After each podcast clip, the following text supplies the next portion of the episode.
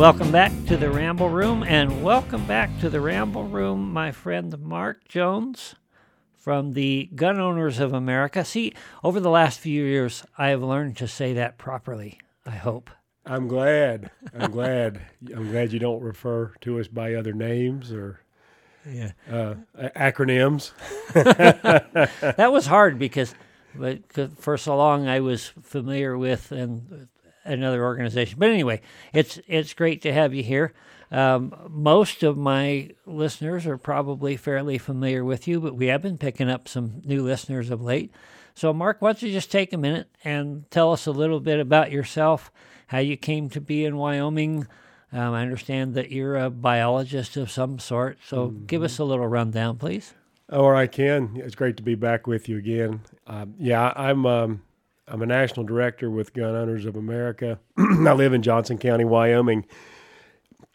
Hey, I'm a retired wildlife biologist. I'm still a certified wildlife biologist, but you know, I worked a whole career government service, but passionate about about Second Amendment rights and, in fact, uh, all the Bill of Rights, protecting our American traditions and so I had an opportunity to come to work for GOA and serve as a national director. And, you know, I feel like Wyoming is one of the last best places. We've got to work really hard to uh, keep Wyoming, Wyoming, protect the, the rights we've got and the liberties and freedoms. And, you know, I guess as we'll talk about tonight, everything is under attack right now in this country by the left. And, you know, our very, excuse me, our very way of life really is under attack. You you just mentioned tonight we- we talked about tonight. Um, we just came from Lake DeSmet, Mm-hmm. and there's a little venue down there where we had a little bit of a rally. Uh, let us know what that was and, and what that was like for you. Well, yeah, it was a great event. It was a town hall sponsored by the Republican Women's Freedom of Alliance there in Johnson County. And they brought in speakers from the Wyoming legislature, the con- mostly conservatives, uh, members of the Freedom Caucus, and other conservative legislators were there. And Gun Owners of America helped sponsor that event. I, you know, I was there and had a chance to speak, and we had a good turnout of local people from Johnson County talking about all kinds of issues. We talked about rights. We talked about um, property taxes. We talked about transgender athletes in women's sports. Which, by the way, maybe you weren't aware of this, but I just saw a statistic the other day that said that testicular injuries in women's sports had exponentially grown the last couple of years. I don't remember the exact percentage, but it, that there's a crisis that we need to address. Yeah, there's a crisis. Who would have thought? My grandfather rolling over in his grave, you know, common sense man raised on the farm with bulls and cows and Right. roosters and hens. I don't think he would understand some of the stuff we talk about these days. Now, we were talking earlier, just before we started the recording, ab- about Congress, specifically the U.S. Congress, and I think it's also true here in the state. But of, we have three branches of government, and those of us that actually went to school when they taught those things remember that. Mm-hmm. But the one that has completely emasculated itself on both the federal and the state level, in my view, is the legislature, Mm-hmm. the Congress Mm-hmm. we are allowing the judiciary to write from the bench. We're allowing the executive to pass executive orders one after the other. That's right in your bailiwick. That's right what you deal with is executive orders specifically concerning the Second Amendment. Give us some idea of what you've seen over the last six months to two years Yeah, great. coming coming out of Biden. Yeah, it's a great, great kind of opening can. You know, and as you said, you and I are old enough to have been taught real history in government. Our country was founded on this, this three branches of government a judicial branch, an executive branch, a legislative branch. And we have gotten so far out of kilter in this country. The legislative branch at, at the federal level and, and many times at the state levels as well has let itself be relegated to, to really nothing more than a, than a budget passer, and they don't really pass budgets; they just increase spending. While the executive, uh, federal, and governors, in many cases, have just taken on so much authority, pass executive orders where they try to legislate through executive order, and then ju- the judicial branch will step in and, and rewrite you know, actual good legislation and and uh, do what we call legislating from the bench. And I, I, believe it's a constitutional crisis at the federal level, and I think it goes on at the state level in most states. And you've seen it really accelerated during uh, the Obama years with Obama's executive orders. Uh, frankly, to be honest, Trump Trump did some things he shouldn't have done. Sure. But, but, but and then Biden has taken it to a whole other level. Really has taken it to a whole so, other level. Do you do you think it's actually Biden or the puppet masters? yeah, well, that's the joke in Washington. Who really runs the American government? Most people can watch a press can watch a Biden speech and understand that he probably is not coming up with these ideas on his own. Well, he's reading whatever's put in front of him, and and that is the question: Who does run the American government? Well, it's it's pretty frightening. It's supposed to be we the people, mm-hmm. but you know, people have asked me many times, "What's the greatest threat to America? What's the greatest threat to Wyoming?" And my pat answer is voter apathy, mm-hmm. and it it goes a little bit beyond that as well. There's this false sense of security. It's kind of like, you know, we hear all the time about quote unquote mass shootings. Mm-hmm. And you hear interviews anytime one happens, and people always say, you know, I hear about these things, but all of a sudden it happened in my place. And and especially in Wyoming, I think we feel kind of insular in that all these things are going on with the rest of the world, but it, it's really not happening here. And we're the proverbial ostrich when our with our head in the sand. Mm-hmm. Uh, I know that when I actually really started watching the state legislature, I was appalled.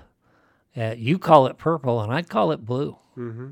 It's it's amazing how out of sync and out of touch it is with the Wyoming people.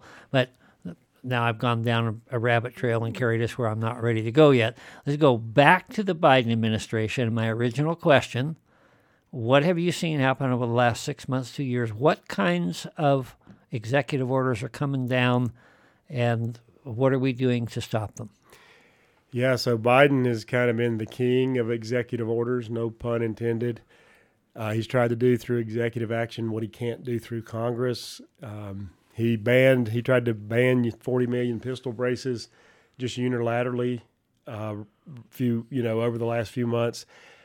That that was a device that was primarily designed for uh, veterans and handicapped folks, people, a lot of disabled vets come back from the Middle East, used that device. Uh, the ATF wrote everybody letters in 2012, told them they were legal. Yeah, and I, then I kept mine. Did when you I have my, one? Yeah, when I bought my pistol brace, I kept that. It's in the safe here. Yeah. And then along about 2022, last year, you know, he decided to unilateral, unilaterally ban those, immediately turning all these people into felons. We fought that, you know, uh, vigorously, um, fought it through the court systems. And I guess uh, we have uh, temporary relief, right, for Yeah. for the time being Yep. through the court systems. We don't always reach, we don't always get there, right? Sometimes these court battles go on for years and years until there's a new president. But he doesn't stop with things like that, Ken. You, you, you and I've talked about this, I know before, but back in the summer, or actually probably late spring, he decided to uh, misinterpret language in the Bipartisan Safers Communities Act. I like how you say that. He decided to misinterpret. Yeah, I'm sure it was intentional. Yeah. There, uh, to, to, to, he decided to misinterpret language in, in the 2022 Bipartisan Safers Communities Act and use that language to ban hunter safety, archery, and shooting sports in America's schools. And for those of you that don't really know, you know, America, many of America's schools have had shooting programs since 1965. And the language in there that allowed him to do that was actually meant to keep schools from using certain funding to train resource officers uh, because that the, they are funded from another pot of money. And it, and it basically said we can't train people to use dangerous weapons. So he, he turned to mis he, he, he decided to misinterpret that language to ban these programs in schools. So immediately shut them off. Uh, and we we fought that, and it was kind of interesting. The Bipartisan Safers Communities Act, which he used as the excuse, was bad legislation. It was passed before the election last year when Pelosi controlled the House, Schumer controlled the Senate, and it, it, it had some gun control in it that, sh- that, should have never passed. wasn't terrible, wasn't as bad as it could have been, but um, anyway, the backlash to his shutting down these school programs was so big and so huge across the country, and we helped make that happen. That even some of the RINO Republicans and Democrats who voted for the Bipartisan Safer Community Act, which was his opening to do this, even they voted to pass another piece of legislation to force him to reinstate the school programs. so every now and then the good guys win one, Ken. It's rare these days, but every now and then the good guys win one. Well, your glass is always half full. I try to be an optimist. I I made that joke tonight at at the event there at Lake yes, DeSmet, and I had a friend sitting in the audience who's a good friend, a good conservative, um, very very very dis, dis disheartened with what's going on in the country, and we get in conversations, and he's he's the pessimist, and I try to be the optimist and and say there's hope. Well, thanks for not calling me out by name. so what else? What else have we seen? I understand uh, now. All of a sudden, all these animals are going to die because of lead ammunition. yeah, I'm glad you brought that up. Yeah. So Biden administration is trying to ban lead ammunition, and it's important to point out this is the third major attempt by Democrats to ban lead ammunition in the last 10 or 11 years. And the Center for Biological Diversity, which is a far left environmental group, tried to get the EPA to ban it throughout the country during the Obama administration. At a federal court in, of all places, Washington, D.C., which we don't usually get good decisions from. But there are a lot of gun owners there. Yeah, yeah. The federal court struck that down, saying you don't have the authority to ban lead ammunition under the EPA. And so the left learned its lesson and they came back right before Obama left office and they tried to ban lead, lead ammunition on all federal lands managed by the U.S. Fish and Wildlife Service. Yeah, now just pause for a second. Think about Wyoming. Mm-hmm. I don't remember exactly what percentage of Wyoming is federal lands, mm-hmm. but it's half. 48% of the surface yeah. acres. And yeah. they control 66% of the yeah. subsurface acres. So, BLM, Forest Service, mm-hmm. look at your favorite elk hunting areas, look Mm-hmm. at your favorite deer hunting areas. Chances are federal lands are involved. Mm-hmm. You're not going to be able to use lead ammunition Mm-hmm. if this were allowed Mhm. to go. Exactly, Ken. Great point. And the um, the thing that people need to understand, we're not talking about the waterfowl hunting ban. That that's been in place since 1991, and no one is disputing that or trying to change that. We're talking about a ban on all lead ammunition, not just for hunting but for target shooting, and on terrestrial lands. And there's no evidence this land, this lead is causing problems. Okay, it's going into the dirt in most cases. Now you're, especially when I'm the one shooting. yeah, You're- well, that's another thing. You're a wildlife biologist, Uh-huh. and, and part of the complaint is that raptors Mm-hmm. come in and clean up a carcass where a game animal was taken with lead, and that they subsequently die of lead poisoning.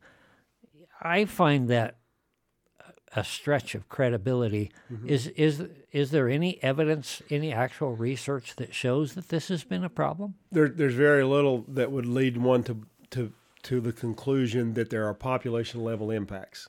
Right. Obviously, there are probably individual animals occasionally that will find a lead fragment in a carcass, Yeah. but there, the evidence doesn't really show population level impacts on the widespread population. And to give you the, the best example is the California condor, which is a bird of uh, a scavenger, largest scavenger in our country, found in California and Arizona, maybe southern Nevada. Washington D.C. Oh, Yeah, that's a different kind of scavenger. Yeah. that's a buzzard. Yeah. But but yeah, the condor, uh, California banned lead ammunition for big game in the range of the condor about 10, 10, 11 years ago, maybe 15 years ago. And they did extensive studies in the years following the, the, the ban. And, and according to California Fish and Game's own data, they had a 99% compliance rate with their ban. So almost everybody complied. And actually, lead levels in the condors stayed the same or went up over the 10 years after the ban. So, what that tells us is that people were not, or condors were not getting lead from deer that were shot, with lead bullets, they were getting lead from other places, and and there's a lot of evidence, maybe fire towers, because uh, we know they would get on the fire towers and eat the lead paint. Uh, and there's also a lot of lead in the environment from other sources, and there there there are a lot of man-made lead sources like uh, sinkers, bolts, paint, um, and then there are natural sources of lead. But it was pretty clear from that that study, and it was intensively studied, that the condors lead levels were not being impacted by big game bullets. Okay, so again, I'm not saying an individual animal doesn't get poisoned, but population yeah. level impacts there's there's there's not really evidence that that's happening. It's interesting. Now this is this is another question, kind of unrelated to what we've been talking about, but I've been living in Wyoming virtually my entire life. I spent some time away as a soldier. Mm-hmm. When I was young, for example, in where I grew up in Shell, you could leave the back of our house and we'd go ride horseback all weekend long and never be out of sight of mule deer. Mm-hmm. I've been back there several times in the years past, and there's not even a track. Mm-hmm. Game and Fish still tries to sell license for that area any deer. Mm-hmm. What's happening to the mule deer in Wyoming? Any thoughts? Any any information? You know what? I kind of put you on the spot. You put me on the spot. Yeah, and I've read a lot about the mule deer decline. Mule deer are declining through many areas of the West, and there has been. I'll be honest with you. I don't think that biologists and mule deer experts fully understand it. There have been a lot of studies started. Um, there, there's a lot of different theories out there. There, there's probably hybridization with whitetails, which are much more aggressive and have expanded in the West over the last 50 years. There's maybe degradation of mountain mahogany and other shrubs they like to browse upon. CWD could be a factor, chronic wasting disease. There's a lot of theories out there, but I don't really think anybody knows because the the decline, the decline of the mule deer is a western phenomenon, not just in Wyoming and it's, it's very striking. It is striking, and you're you know you're absolutely right. Um, a lot of studies going on. Maybe they'll figure it out, um, and you know I hope they do. It's a kind of an yeah. iconic Western big game animal. It is, and you know I'm I'm a hunter and a sportsman, not nearly as avid as I would like, especially since I took on this legislative task. But I've I've taken several good muleys, mm-hmm. and I always find more. I think that's the most fun of all the big game to hunt. Mm-hmm. To me, if you know, if you want to bull elk, you got to have is time. Mm-hmm. Once you figure out where they're at, you're gonna get your you're gonna get your animal. Mm-hmm. Um, whitetails growing up, whitetails were pretty much insignificant around here, but around the Sheridan area now, they're they're so blasted thick mm-hmm. that, that, that's a problem. But I have this particular love affair with mule deer, mm-hmm. and the fact that they had they have been devastated, and this last winter was particularly punishing on them, and it's it's kind of a scary thing to just see what's happening. So I just I wanted to see if you had any insight from from that. So thanks mm-hmm. for those comments. Mm-hmm. Let's go back to executive orders. Mm-hmm. What have we missed? What have we not covered that's come down the pike? Do you do you ever get a hint about what might be coming next? I mean, obviously, uh, semi-automatics they want to they want to ban anything that's a semi-automatic. Yeah, you know, Biden is trying now to institute universal background checks and there was language in that bipartisan Safer Communities Act, that, that legislation I mentioned earlier, which passed in 2022 when Pelosi still, the Democrats still controlled the House. Uh, and there were some RINO Republicans that voted for it on the Senate side. There was some language in there that allows Biden to go after universal background checks, which is really a way of registering every gun transaction in America.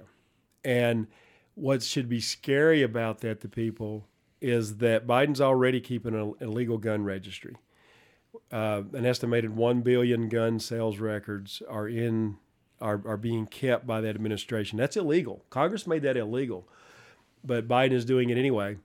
And um, these universal background checks, what would happen? Let's say you wanted to sell me a firearm. You would have to go through a federal firearms dealer and and record the transaction. And the the tradition in American history has been private firearm sales were not tracked by the government. They were as long as they were between law-abiding people and you didn't have any reason to think I was a felon, you could sell me a firearm. And that's been that way since the beginning or, of our country. Or hand it down to a grandchild. Or hand it down to a grandchild or whatever. And Biden's trying to stop that. And it's it's it's at the it's going to get to the point, and it's actually very confusing right now. This is in, in a state of flux right now about what you can and can't do uh, without getting in trouble with the federal government. Um, I honestly don't know if I would like if I had a gun I wanted to sell. I don't know if I would sell it to you right now or not, Ken, because mm-hmm. I'm afraid that that I might they might try to make an example of me under this new interpretation of the law. And and we're fighting that. We're fighting that in Congress. We're fighting that in, if necessary, in courts, uh, and other groups are as well. So it's kind of an evolving situation where Biden's trying to register every firearms transaction in America. One of the problems that I have with laws like that is they're unenforceable. Right. It's it's the same argument essentially as when you outlaw guns, only outlaws will have guns. The people that don't care about the law are going to do what they're going to do. Exactly. When you have all kinds of laws out there that, that are frankly unenforceable, you devalue law. Yep. It, it's actually, I've, I've, referred to it as a form of inflation. Mm-hmm. If, if they make a law that says I can't sell a weapon to my neighbor, how the hell are they going to know if I do or don't? Yeah, you're right. It cheap it cheapens the law. Yeah. It also though can make a criminal out of a law abiding person. Exactly. There will be a person who will be made an example of by the federal government maybe a person like you or me, middle aged, you know, man that's never broke a law in their life, decides to sell a gun and and to to a friend or a neighbor or whatever and the wrong you know they decide to make an example of you that's that's what will happen most likely yep. and and it's a travesty because again we've been selling firearms privately in this country for since the beginning of our country and as long as you don't have a reason to know that someone's a felon, you can do that. Now, you cannot intentionally sell a firearm to a felon, a prohibited person, but but that's not what we're talking about here. Yeah, decent, we're talking about law-abiding people transacting yeah, and selling yeah. firearms. A decent law-abiding citizen would not turn right. around and enable somebody who's going to go out and shoot something up. Yeah. Talk a little bit about the one thing that really does need to be banned and that's gun-free zones. yes. Oh my goodness. You know, and that that's so so true. Gun-free zones are zones for criminals and mad crazy people to to use to harm law-abiding people. And we've seen that with the mass shootings in the country. We've seen that with school shootings. Uh, we've seen that with theater shootings. They're almost always in a gun-free zone where people are defenseless. And you know the stats prove that there's there's there's researchers like John Lott, Dr. John Lott, who've researched this that that gun you know gun free zones just disarm law abiding people and create a, a, place where people can be killed and and there will be legislation in in the upcoming session and you will obviously as a legislator be involved in in this uh, in this session. Uh, this legislation would repeal some of Wyoming's remaining gun free zones. Wyoming does not have as many gun free zones as some states, but it has too many. Yeah. Um, Including of, the House. And I was getting ready to the say capital. the people's house, yes. the people's capital, is a gun free zone. And it's interesting that I think you can carry in Helena, Montana. I think you can carry in Pierre, South Dakota. Um, you can carry in Wyoming if you're got enough guts and sneaky enough. yeah, but you can do it. Uh, yeah. yeah, you can do it without fear of government retribution in neighboring states. Correct. But in Cheyenne, you can't. Yeah. Only the criminals. And this is the gun-totingest state in the union. It's the state that touts itself as the number one, yeah. you know, state for firearms rights in America. Well, it's not really number one, but um, it touts itself as such, but it won't. They don't trust people, the people in Cheyenne, to have weapons, and that, of course, that means all the bad guys are going to leave their guns at the door, right? Yeah. And we all know what a fallacy that is. I, I, I know last year this bill was brought forward, and we had uh, pro Second Amendment senators and representatives that said, you know, we would like to see the gun free zone repealed because we're down there on the floor speaking. We don't know who's in that gallery and and and we know that a gun free zone is not going to stop a bad guy. So we wouldn't mind it if there were some good guys up there with guns. So unfortunately, the bill was killed last year. It was sent to the Appropriations Committee by the Speaker, by Speaker Sommers. That's where he sends bills to die, and um, it was gutted and, and didn't make it to the floor from from that committee. But it was coming back this year. Representative Haroldson from Wheatland yep. is going to re, uh, and he has he has a co-sponsor or two. I've heard. Oh, really? Do, would you care to tell us who any of those are? You're talking to them. I thought maybe I was. Yeah. So I concealed carry often. Mm-hmm. I open carry sometimes. Mm-hmm. You saw tonight, for example, I'm kind of doing both. Mm-hmm. I love the idea that if somebody walks into a place planning to do harm, mm-hmm and looks around and thinks, ah, there might be some people carrying in here. yeah. And then he sees two or three of us who maybe aren't really that sneaky. Mm-hmm. Okay, this is not a soft target. Mm-hmm. Same thing if, if you walk into a place and there are armed policemen standing there mm-hmm. and you're thinking about going in there and pulling something off, you're going to look in and say, I'm going to find an easier target. Mm-hmm. And, and I think that simply open carrying is a preventative measure. Mm-hmm. Now, I want to share this too. Uh, back when Columbine happened, mm-hmm. I was less than a mile away, probably eight, ten blocks away. And I was working in someone's home as a cabinet maker and a remodeler. And the couple that I was working for had two kids at Columbine. Mm and I heard what was going on and I saw the whole situation and it was pretty distressing to me. And then it wasn't too much farther down the road, uh, New Life Church in Colorado Springs, somebody came up to the front door with a firearm and opened fire as they came through the door to walk into the door of the church and to do as much harm as they could.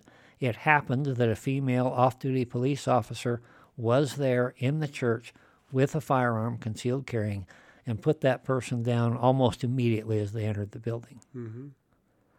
These happened in fairly close succession. And in my own mind, because I'm military background, I've been trained with firearms and, and the proper use of them, I kind of made myself a promise. If there's ever anything I can do about it, I'm never going to let that happen where mm-hmm. I'm at. I carry all the time. I don't always have it on my person because of the, the job that I do, but there's there's something within reach. Mm-hmm. It is an obligation, it's a responsibility to those of us who care about people. Mm-hmm. Every one of these mass shootings that you've seen, they were stopped by a good guy with a gun. Mm-hmm. Absolutely. And the amount of time it takes a good guy with a gun to get there is entirely it, it means everything. So anyway, I'm, I, I'll get off my soapbox for a minute because you're the guest. but I but I wanted to kind of share that idea because some people think that it, that you carry a weapon or you brandish a weapon simply to try to make a statement or something. No. If someone comes into a place and wants to do harm, I want them to know it's not going to be easy. Yes. They may take me out first. That's fine, but um, like where we were tonight, there would have been several answers. Oh yeah, so, there would have been plenty yeah. of answers. So let's let's set that aside and let's talk about red flag laws. Okay. Now, uh, Mark Jennings sponsored at least one red flag. Anti-red, stop red. Flag. Yeah. Yes. Yeah. Yes. Um, and I was co-sponsored on that. We're going to bring those again. Mm-hmm. What would make it different this time than a year ago? Why why do we keep bringing these bills when they just keep getting beaten? Why don't we just give up? Yeah, good question. So, so, so your listeners know, you know, red flag laws are laws that basically deprive people of not only their Second Amendment rights, but their rights to due process. And it's where, let's say, your neighbor has a dispute with you and says, "Well, you know, Ken, Ken and I had an argument over a boundary fence, and you know, I think Ken's got guns. I'll go to the sheriff. I'll tell him that that I'm scared of Ken." and the, the, the, sheriff would try to confiscate your weapons without you having due process, without you having an opportunity. First, without you having committed a crime, and second, without you having an opportunity even to defend yourself in court, to go in front of a judge and, and, and dispute any charges. That's what a red flag law is. The Biden administration, through that same bipartisan Safer Communities Act that I keep mentioning, uh, which passed last summer in 2022 by the Pelosi House and Schumer Senate – with support from RINO Republicans in the Senate. that legislation had lots of money in it for red flag laws. Lots of money, millions upon millions of dollars.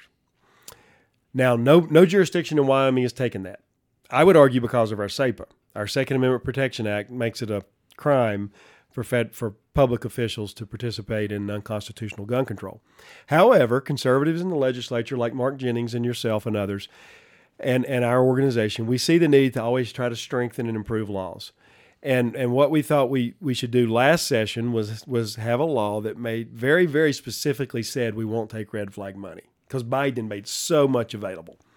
And again, nobody, no, no Wyoming jurisdiction is taking it. I don't know that they will because of SAPA, but you don't know what it's going to look like five years from now, six years from now, seven years from now. So you, you be proactive and you pass good legislation now. Well, Similar to the gun free zones bill, Speaker Sommers sent Representative Jennings' bill to the Appropriations Committee to die. And you ask why we bring it back. Okay, so it's coming back this year. Uh, I know Representative Jennings is bringing it back. It's going to be called the Protect Constitutional Rights Act this year uh, because red flag has become such a uh, polarizing term. But you you ha- you know you bring it back for a lot of reasons ken. You bring it back because it's the right thing to do. You bring it back because you should always be trying to improve existing legislation. You bring it back because you want people to have to vote and so that the people of wyoming see how they they will vote on an issue like this uh, i hope that this year we get this thing to get a floor vote because it's really regrettable that he killed it in appropriations last year that the people's house did not hear this bill on the floor.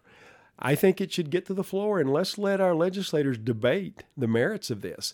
I mean, I want to see somebody stand up and say no to this because that means they want to leave the door open to take Biden's red flag money. I mean, who in their right mind would not want to stop this? I mean, we've got states in the South that have stopped this. We've got, and Wyoming can't stop this. Um, so, you know, and we're and, and the law with the we have great attorneys. You know, we sue Biden all the time, and we're in court, and we're in the Supreme Court, and this this this law that Representative Jennings will propose with this bill has been carefully worked over with the help of our attorneys, so that we leave law enforcement in Wyoming the tools to do the things they're already doing, like take guns away from people who have mental problems. You know, we're not we're not trying to protect people who are brandishing a firearm in the street, who are who are mentally ill all the things that that can be done under prior and existing Wyoming law will still be able to be done. We're just trying to stop the Biden administration from sending money here to trample on people's rights to due process. A classic red flag. You mentioned in that that answer. It, it may be fine now, but what about five or ten years down the road? And you and I were trying to be proactive this year regarding the University of Wyoming. And I've got to tell you that I caught hell over that. I within I didn't even know how they knew what we were working on, but the the leadership of the University of Wyoming from Ed Seidel on down came down and were on site within hours and saying, You've got to back off for this. Would you explain to our audience a little bit about what happened there and what our concerns were. Yeah, so the the University of Wyoming decided to institute a firearms research center, and it would be I, I would equate it or think it's analogous to the uh, petroleum and fossil fuel research center at the University of Wyoming. Uh, and the first question that would pop in your mind, I think, if you're a Wyoming citizen, is is how will today's universities, which tend to lean left, handle these types of issues? And someone had the foresight with the Petroleum and Oil and Gas Institute to establish an oversight board, and it was made up of people appointed by the governor. I think the uh, maybe Senate President, Speaker of the House. Uh, to form a board to oversee that institute to ensure that it was work not doing things contrary to the best interest of the state of Wyoming. And to me that's perfectly reasonable because these these facilities run with taxpayers' money. And if if they're honest and they're doing what they say they do, why would you object? Exactly. In fact, you might want to encourage that because now you have another group out there standing aside saying, "Hey, these guys are legit. They're they're working well." yes. But when they brought this firearms institute in, man, the the idea of oversight was Yes. reprehensible. You and I worked together on a bill to put us. Very, it was very similar to the bo- to the board that oversees Oil and Gas Institute. We thought it was a pretty reasonable idea, but you would have thought that we were trying to burn down the university. Yeah. The, the reaction of the university was, I would call it extreme. Even even the director of that board now, which is a good guy, he's a good gun guy, and he came to me and said, "Please don't do this." Mm-hmm. And I said, "Hey, I, I nothing against you. I think you're doing a good job. I, I think you'll be great. But what happens when you're done and the next person comes in? Exactly. Exactly, Ken. That that's the part that I think a lot of people missed. Th- They were like, "Well, Professor so and so is a good guy." Yeah, and he probably is. But this thing may be here for the next hundred years. What happens five years from now, six years from now, seven years from now? And I mean, you have to be living under a rock not to understand that American universities have taken a hard turn to the left in in the recent years what if we end up with an anti Second Amendment research institute at the University of Wyoming? I mean, that's happened to research institutes in other states that have been established at, at state land grant universities. Um, and I personally have some experience working with universities in, in my prior job. And as a wildlife biologist, I administered contracts with universities for decades. And I watched universities take a hard turn to the left in the sciences. I saw it personally in the course of my first career. So I thought it was perfectly sensible to establish oversight. The Oil and Gas Institute had been a precedent. It's not like we were re- doing something that had never been done before. But we, we received tremendous pushback on that. And that should tell people that maybe they need to be watching what's going on uh, with their university that's using their money, taxpayers' money. What do you think about a world class shooting range here in Wyoming? Have you heard anything about that process? Yes, I have. Uh, I, I know the legislature appropriated money for that. Um, you know, we didn't fight for or against that bill because there's, I, I'd say if you polled our membership, many would say that's not the role of government. Uh, I'm not sure how I would have voted if I were in the legislature, whether or not I would have voted for that bill. So we didn't take a position on it, but it did pass. The the Wyoming legislature did appropriate, I believe, ten million dollars of state money, and the, there's seven municipalities around the state vying for this facility to bring it to their town. Now, I mean, it's it's it's happened. It's already passed, so that's kind of in the past. Uh, now that it's going to happen, we we've been asked by different municipalities to weigh in, and we're we're not going to get involved in like which town gets it, because uh, obviously there's going to be si- one that's really happy and six that are not happy.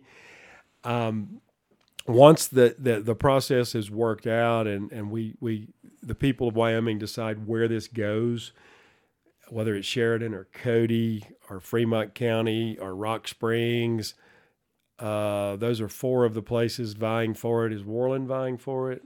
I I am not certain. I haven't caught up on the the last of the committee meetings, but there those are at least I know Sheridan, Cody, Fremont County, and Rock Springs are vying for it, and there's three others, maybe Cheyenne or Laramie. But anyway, in any any event, Lincoln, it's Nebraska.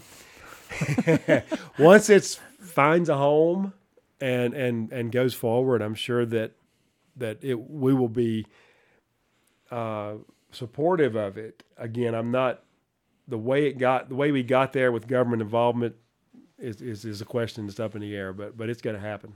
Well, I'd like to address that a little bit because I did vote for the 10 million. Mm-hmm. One of the hardest votes that I ever made, and Mark Jennings did as well. And in no way should this be a government project Mm-hmm. in my mind. What made the difference to me was the understanding that the monies that had been collected, and this was from uh, the the motel tax. Mm-hmm. What is, what is it called? Anyway, I know what you're talking. yeah, we we had more money than we do to, knew what to do with. They were going to spend it on something. something. And so several of us conservatives got together and we kind of choked on this a little bit and said, you know, if we can divert that some of that money into something that might be worthwhile and mm-hmm. something that at least is ours, then at least it's not going to be spent on drag queen shows or something like that, you know. So it was there. But I also remember saying uh, from the House floor that I would support this so long as this exploratory commission, this board that was looking into it, one of their primary goals would be to go out and to find private businesses that would support and fund this and take it over, and that it not be a government entity. so, in my own mind, I'm saying, okay, well, you could look at it as a as a form of economic development, which it could be. Uh, I have a lot of issues with economic development and the government, but that's neither here nor there. But I thought if they would actually legitimately go out and try to find sponsors like Weatherby or, or others that would actually come and, and pick this up and then take the ball and run with it, and all we're doing is kicking it off or getting it started, I would divert 10, $10 million to that. And $10 million on the Wyoming state budget is spit in the wind. It's nothing. It's a lot to you and me. Mm-hmm. But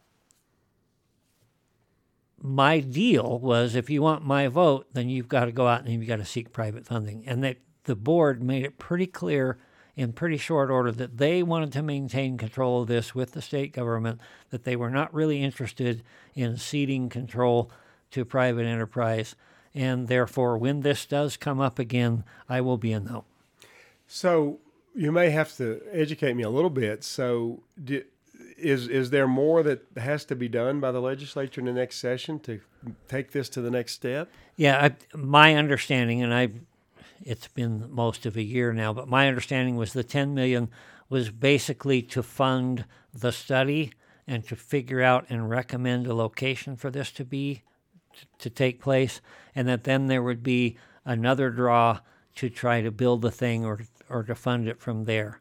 Okay, uh, so you're saying that if they come back and they're still going to do this with mostly government money, you'll vote against it, Yes. unless they figured out a way to get it done with private funds. Yeah, if they can hand it over to some private folks who, who are willing to fund that, Yeah.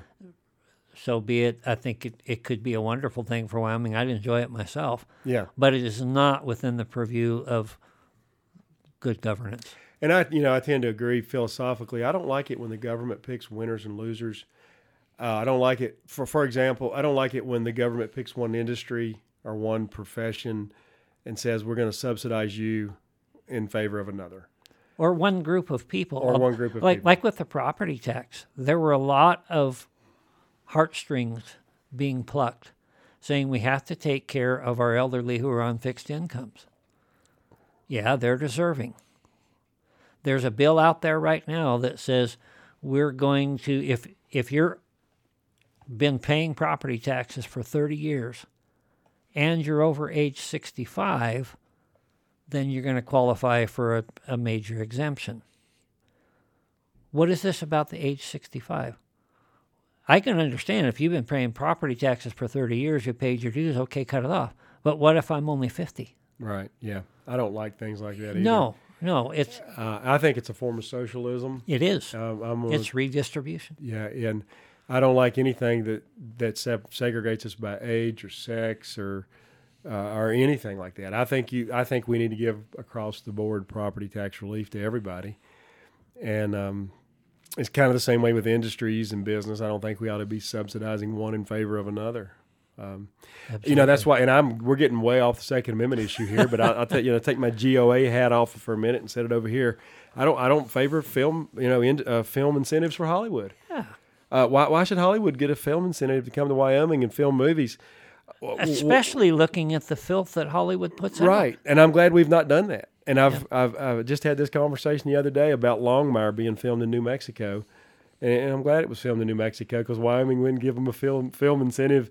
And I love Craig Johnson. I love read his books, and I, and I, am you know, but but no industry deserves a film a film incentive, or no industry or business deserves a leg up over another.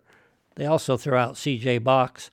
Yeah. And some of his stories were actually based on some of the adventures that my grandfather had as an early game warden mm-hmm. here in Wyoming. And I would love to see films made of that. But like most of these things, if it's worth doing, somebody would be willing in the private sector to front that.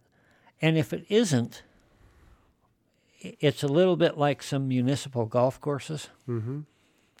They end up just being a burden on a great number of the of the taxpayers who don't ever go out and play. Yeah, you know, and, and I'll tell you this: can sometimes Republicans are guilty of this. We're Republicans will be fiscally conservative or are in favor of opposed to these kind of things until they get in control, and then they will be some of the worst to want to spend money or throw money at one specific thing over another, and that's a slippery slope. If you give a film incentive to business A, what about business B? What about business C?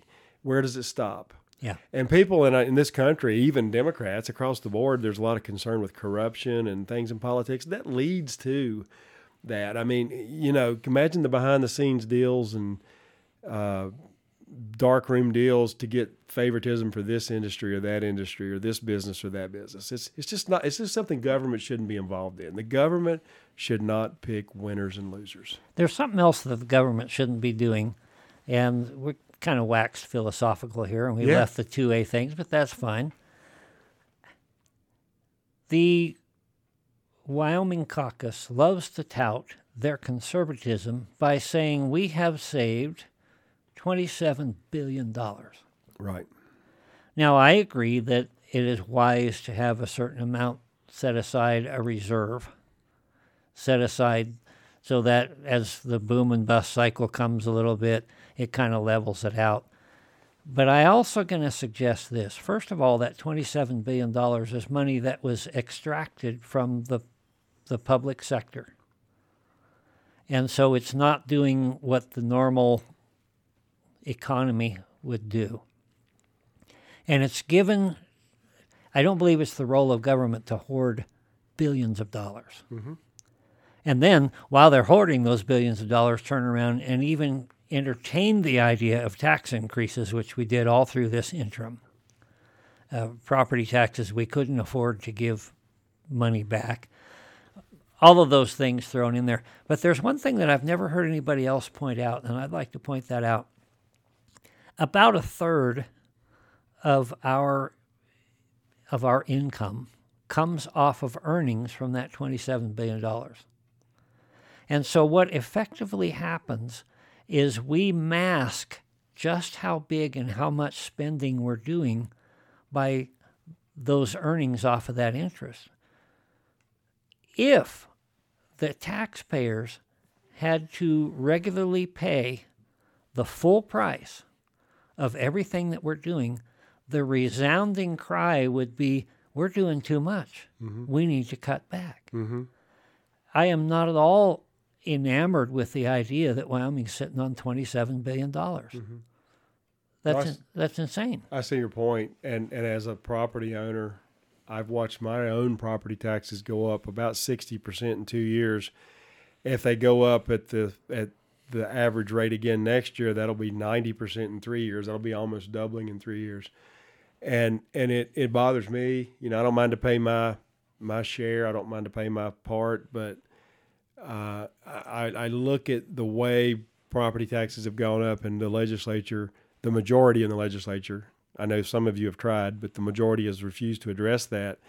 I believe that's intentional that they've refused to address it because I believe that they uh, there are there are a large number of moderates and liberals in the Wyoming legislature and the Republican Party that want to continue to spend at such high rates that they have to have that revenue. That's that's what's scary. That's what's scary. Yeah, we we know that over the last several years there was a dip during COVID, but back in uh, 2015, 2016, we had tremendous revenues. We have had over the last couple of years way better than expected revenues. Mm-hmm. We're living high on the hog. And a lot of that's coming from oil and gas, right? Yeah, yeah. Yeah. And we know that eventually that's going to taper off. Yeah, that's Th- gonna, those those because things Biden's trying to destroy Yeah. those industries. exactly. That's why it's going to taper off, Yeah, right? yeah. Those things are going to tank. And we have got ourselves into the idea that it's it's a lifestyle. It's like it's like a family who does very well for a while and then one of the two breadwinners suddenly is taken ill and can't work anymore. And you're used to a particular lifestyle and you got to figure out what are you going to do next Yeah. we are on an unsustainable course. We are. Yeah. And it's not that we don't have enough revenue, but that's all you hear about when you're in the legislature is how can we generate more revenue? Yeah. I, I'm convinced that 31 of the Republicans in the state house don't represent the people, they represent the agencies Yes. that come to them. I agree with you, Ken. And I thought you were going to say, I'm convinced that a large number of Wyoming legislators want a state income tax because oh. I believe that at the rate we're going, They do. that as we can, we've continued to grow government in this state and grow spending, and so many of these programs will never be cut, can't be cut because people like to get this money. That we'll get to the point where there will be cries for a state income tax to sustain it, and I don't, and I, and I think that's almost the intent of some of this. It's is- it's already there and, and behind the scenes you wouldn't see it out in the public. yeah, But it, it's already there. Wyoming taxpayers have been called freeloaders. Mm-hmm. A lot of people say we don't pay our fair share in taxes, mm-hmm. all this other bunk. Mm-hmm. And it, it is a dangerous thing. And I've said many times, and I've heard a lot of other people picking it up, not that I'm the only one that's ever said it, but Wyoming doesn't have a revenue problem. We've got a spending problem. Uh, yes, absolutely. We've only got 587,000, whatever the number of people. We are, we're a mineral rich state.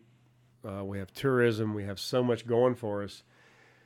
Uh, but we spend per capita so much more than, Yeah. than I guess any other state except maybe Alaska per capita per, per, per person. Um, and I'm afraid it's going to push us towards an income tax. That's you know one of the reasons. I mean, I I, I, love Wyoming. I first came here when I was 18, and uh, you know chose to retire here and stay for the rest of my life. And I like that there's not an income tax. I, I'm not Yeah. looking forward to to the income tax they're driving us towards. Uh, I also don't like the property tax situation. I don't like the out of control spending, and I see a lot of my friends and neighbors that are having real problems though with this. Ken, you know, there's people out there that I know, and you probably know that that this property tax thing has become a burden. It is, and you you look down the road and you look at Teton County. Now, I lived in Teton County back in the '60s. In fact, I went to a a committee meeting and stayed at the Snow King Resort. And my room at the resort was less than 50 yards away from where our trailer house used to sit back in the 60s. Mm-hmm. Uh, it was kind of a, an uncanny feeling. But just to see what has happened there mm-hmm. and know that that's what's coming to Sheridan County and mm-hmm. some of the other places around the state. Boy, you better hope not. I mean, Jackson has become so It's insane. out of you know people can't afford to live there. I, Yeah. I understand that average folks are having to double up in apartments and service industry workers. Yeah, they, I- they can't afford to live in Jackson. Uh, so I talked to I, th- I think three or four different wait staff while I was there. You know, go and, and sit down and have a meal or something, and only one of them actually lived in Jackson, and the only reason he was was he was living in his grandfather's house Mm-hmm. that had been handed down through the Yeah. family. Um, it's it's a scary thing. Well, we we're about out of time, Mark, and I really appreciate what you've given us. But is there anything in your mind that we have overlooked? Well, you know, only thing I'd say in closing is to your listeners, come down to Cheyenne. It's only a 20 day session, starts the 12th of February. Um, so it goes for four weeks, four or five days, you know, Monday through Friday. And come down and actually watch what your legislators do because you, you're going to see a lot of liberals and moderates claiming to be conservative this year because of the primary coming up. Um, but come and watch watch what they do, understand the bills, and I think you'll see there's a clear divide in that legislature between true conservatives, people who are really looking out for the Wyoming people, uh, fiscal conservatism and rights and liberties, and then other people who I would characterize as as really they're Republicans, but they're they're they're moderates or liberals. Um, it's a supermajority of Republicans, but there's a divide in that legislature that's as clear as a divide anywhere in America. So, hope folks will come down and watch. We're going to fight for some gun bills. I know there's going to be people bringing forward property tax bills, parental rights bills. Come and watch what they actually do, not what they say. I wholeheartedly agree.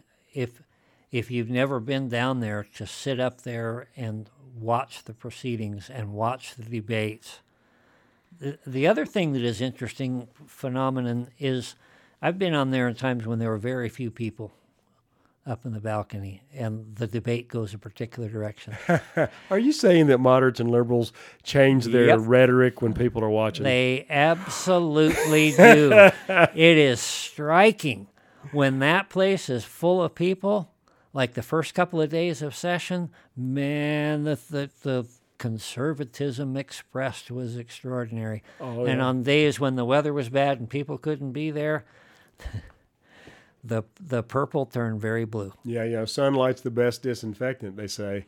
Yep. Very few Wyoming legislators are willing to be openly liberal Yeah, because of the the, the well, electorate. they wouldn't be a legislator if they were. Yeah, right. The electorate here is the, arguably the most conservative electorate in America, but our legislature is very purple. It's very. You said blue earlier. I, you know, I'm, I want to be optimist and say purple, but it's because they. well, you've been in places where they really are blue. Oh, I've been. Yeah, know? there's some really nasty blue ones. There's like Colorado that borders us, but you know, you know that they they don't they like to hide what they do, and they do a good job of hiding what they do with with the way they they kill bills in committees or don't bring bills to the floor. So just come watch them. And, and watch and, and you'll know who the real conservatives are if you'll do that. And and then we got a primary coming up. That's the next thing people need to be getting ready for. Yes. And regarding the primary, in the past, we have gotten along fairly well because Wyoming's been pretty wealthy and we've gotten along pretty well with just kind of letting things go. We've kind of lucked out, I guess you would say, even though the state government has grown exponentially. But things are about to change, in my view. I'm the glass half empty kind of guy at this point. Uh, my my dad used to call it I'm an opto defeatist. He's you know I've read the book. I know how it all ends, but it's going to get really ugly in the in the meantime. But it is it is eye opening to go down there and and just see where we're at. And once you've had your eyes open, if you care anything at all about your children, your grandchildren, and you want them to live and enjoy the lifestyle that we have come to love and enjoy that was handed down to us, mm-hmm. folks, you got to get involved. The days of just simply voting for somebody because you recognize their name or they've got an R after their name and you go on about your life, those are done. Absolutely. And, you know, I like to say that people that don't participate in politics depend on someone else to make all the decisions for them. So you're right. Our kids, if we want kids to live in a free country where there's rights and liberties and opportunity, we, we've got a lot of work to do because we're, we're under assault and, and throughout America and, and here in Wyoming. The Wyoming, Wyoming's better than a lot of states, but there's a concerted effort to make it like Colorado or California.